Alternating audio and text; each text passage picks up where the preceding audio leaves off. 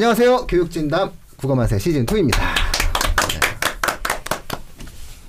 계속 하다 보니까 또 어느덧 4주째입니다. 네, 저는 진행을 맡고 있는 민우입니다. 네, 안녕하세요. 김희선입니다. 네, 안녕하세요. 저 피렘 김민재라고 합니다. 예, 안녕하세요. 권희진입니다. 어, 바로 바로 나나씨 빼시네. 서운하게 또 한 분은 얘기해 주시죠.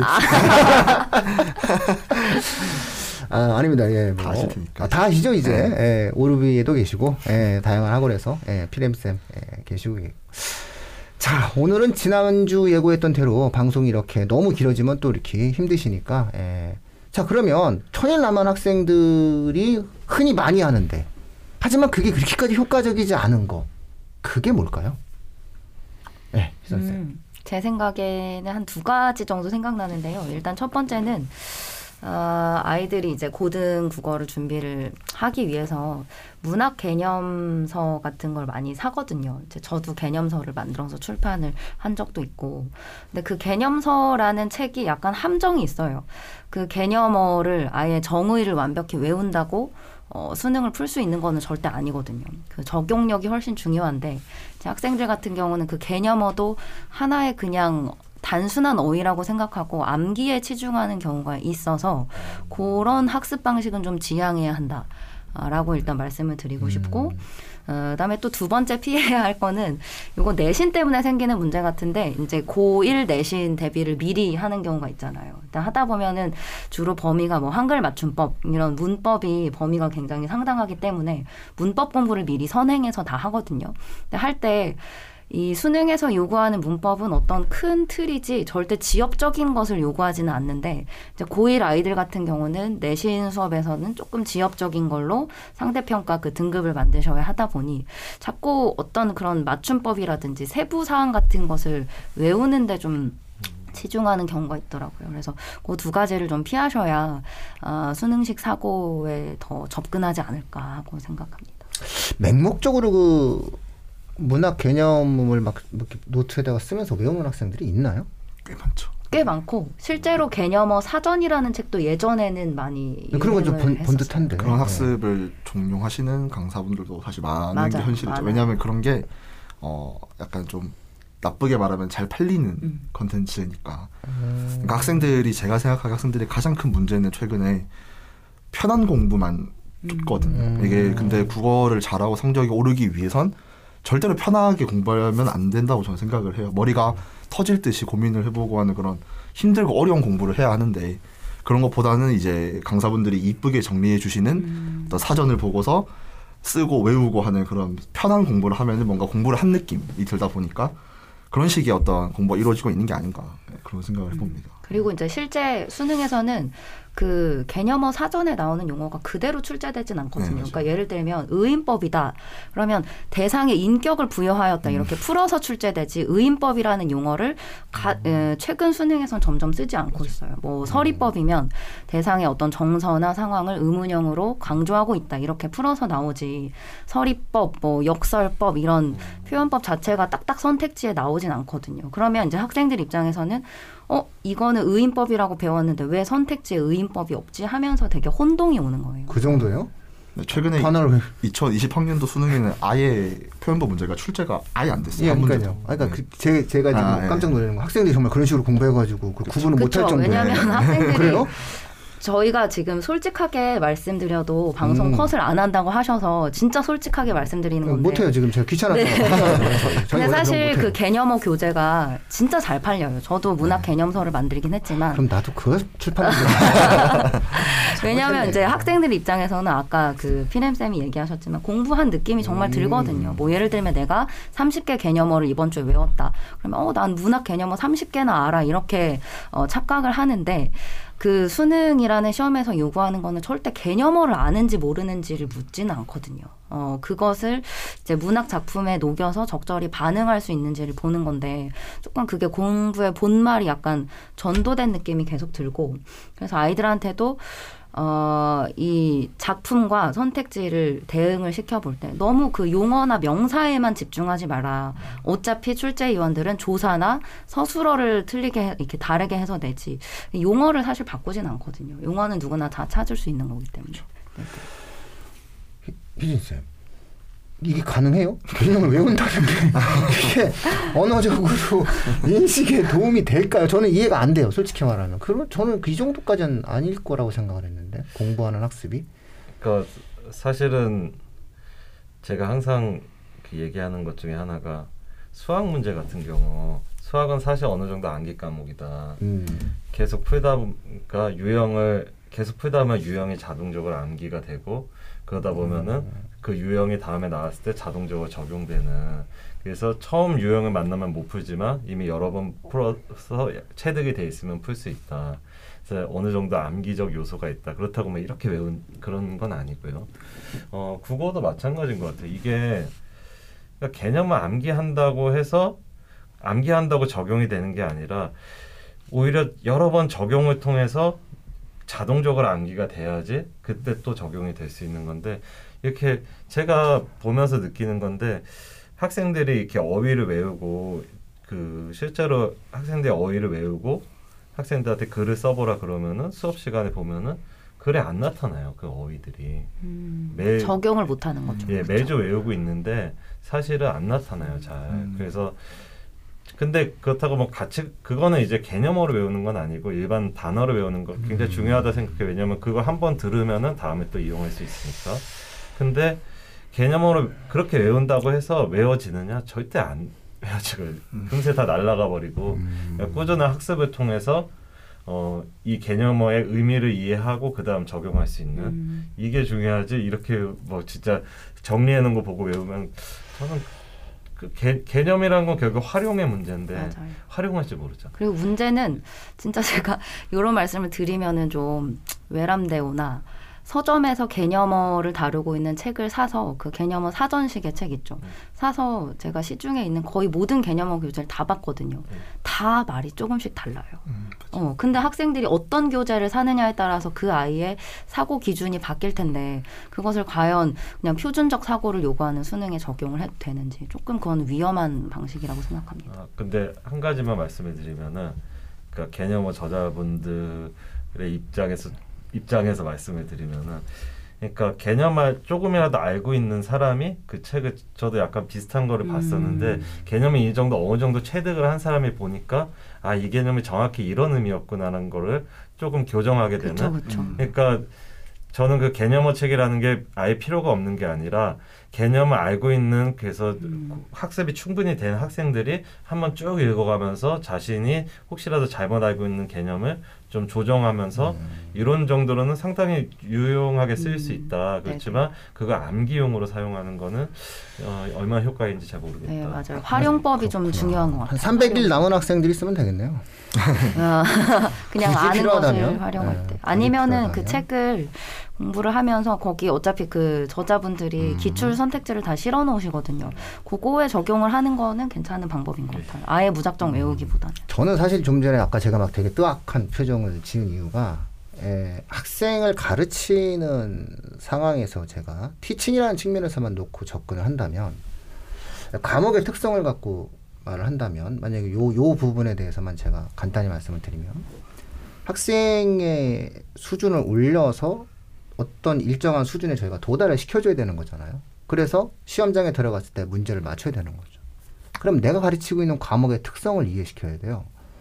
사회 과목을 가르친다라고 얘기했을 때는 그 사회적 현상에 관련된 것, 뭐 정치면 정치, 경제면 경제, 그것이 갖고 있는 법칙성과 규칙성에 대한 이해를 시켜줘야 되겠죠.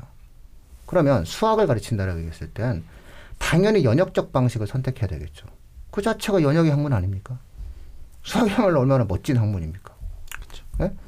그래서 그 자체의 어떠한 도출된 과정을 통해서 뭐 증명도 해야 되는 거고 또 기납적 방식으로 증명할 수 있는 또 수학의 영역도 있는 거고 양자 영역을 통해 접근하지만 보통의 경우 수학에서 공식을 암기하고 개념을 암기하는 가장 결정적 이유는 연역적 방식으로 문제를 적용을 하는 분. 왜냐하면 우주 어디서든 적용되니까. 근데 어쨌든 일반론적으로 말씀을 드리자면 기본적으로 개념이라는 게 변하지 않잖아요. 예? 그래서 수학은 개념을 암기하고 개념에 대한 원리를 갖다 놓고 문제 적용하는 패턴을 취하는 학생들도 있고 문제를 통해서 개념을 획득하는 학생들도 있고 이거는 그냥 일반적으로 갈 수 있어요. 본인의 취향에 따라서 움직이면 돼요. 그런데 제가 이해가 안 되는 건 언어적 형태의 학습이다라고 하는 것을 연역적 방식으로 접근할 수가 없잖아요. 그렇죠. 네, 언어에 대한 개념을 갖다 이해한다라고 하는 것은 결국은 다양한 형태의 상황과 처지와 조건에 맞춰서 그 어휘를 습득해야 되는데 이걸 하나 연역적 내용을 갖다 놓고 암기를 하고 난 다음에 모든 내용에 적용한다면은 대한민국에서 사용하는 모든 문학적 개념은 이렇게만 해석된다라고 나라가 법으로 정해야 돼요. 그렇죠. 근데 아니지 않습니까? 이제 그런 맥락 속에서 어, 이렇게 공부를 하는 것은 이 과목의 성격에 맞지 않, 않기 때문에 뭐 당연히 저는 저의 영역 속에 있는 그 학습에 대한 기관에서는 이거는 불가능할 거라고 생각을 하고 있는데 아, 다른 곳 속에서 혹은 다른 어떤 학생들의 경우에 있어서 공부의 시작을 마치 수학처럼 수학 공식 외우듯이 이것도 외우고 그래서 그걸 적용하고 이러면 좀 안 될 것 같다. 이렇게 좀 이해해 주셨으면 좋겠습니다. 네. 자 그러면 우리 PM 쌤께서 또 생각하시는 또 이건 좀 아니지 않나라고 하는 걸또 음. 말씀해 주시면 비슷하면서도 다른 맥락인 것 같은데 네.